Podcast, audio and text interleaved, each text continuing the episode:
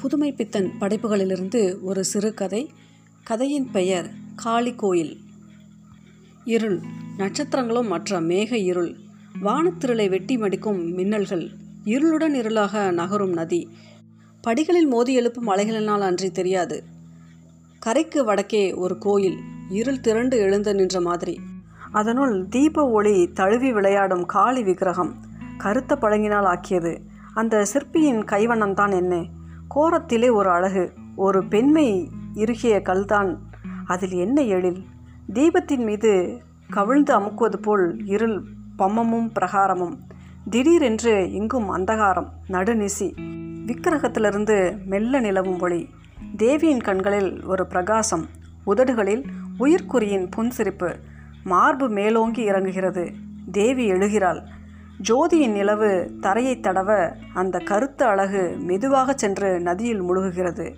கோவிலில் தீபத்தை அமுக்க முயன்ற அந்தகாரத்தின் வெற்றி. தீபக்கால் திரண்டு வளருகிறது. இருளுக்குள் மைக்குழந்தாய் வளரும் ஒரு மனித உருவம். ஒரு சமயம் விம்மி உயர்ந்த விஸ்வரூபம்.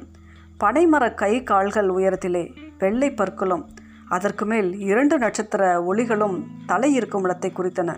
இவ்வளவு சிறிய கோயிலில் முகட்டை மீறி உருவ ஆகிருதி.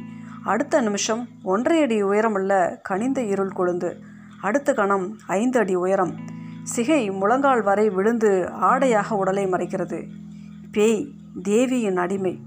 அது பிரகாரத்தில் ஒரு மூலையில் மறைகிறது. அங்கே அந்த மூலையில் அந்த பேய் ஏன் இப்படி குனிந்து குனிந்து அசைகிறது? பிரகாரம் முழுவதும் அந்தகாரத்துடன் கலக்கும் ஓர் அற்புதமான பரிமள கந்தம். தேவியின் வாசனை சார்ந்து அரைக்கல்லின் பின்புறத்திலிருந்து எங்கிருந்தோ இறங்கியது மற்றொரு பேய். சற்று நேரம் வெகு உற்சாகம். சந்தனமாக இருப்பதை பார்ப்பதிலே வெண்ணை போல் குலைந்த வாசனை சாந்தை தொட்டு முகர ஆசை. தொட்டு விட்டது. அரைத்த பேயின் முகத்தில் பயங்கரம் கோபம் பரிதாபம் கலந்து விளங்கின. ஆற்றுக்கரையிலே தேவியின் முகத்தில் சடக்கென்று கோப ஒளி அலை போல் எழுந்து மறைந்தது.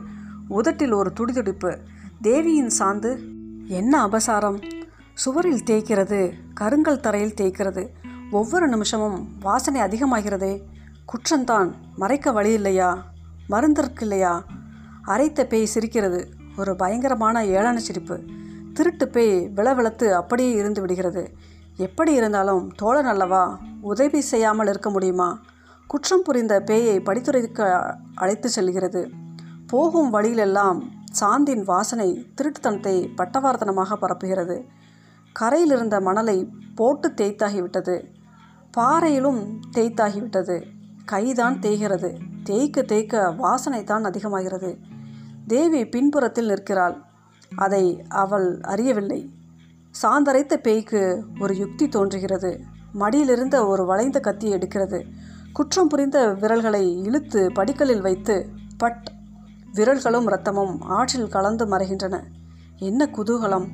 இரண்டும் மண்ணாந்து கொண்டு ஒரு எக்கால சிரிப்பு தேவியின் புன்னகையுடன் கலக்கிறது. ஐயோ தேவி! பாதாளத்தில் மண்ணோடு மண்ணாய் விழுகின்றன. தேவி தன் மலர் கைகளால் அருள் புரிகிறாள். மின்வெட்டு போல் தேவி கோயிலினுள் மறைகிறாள்.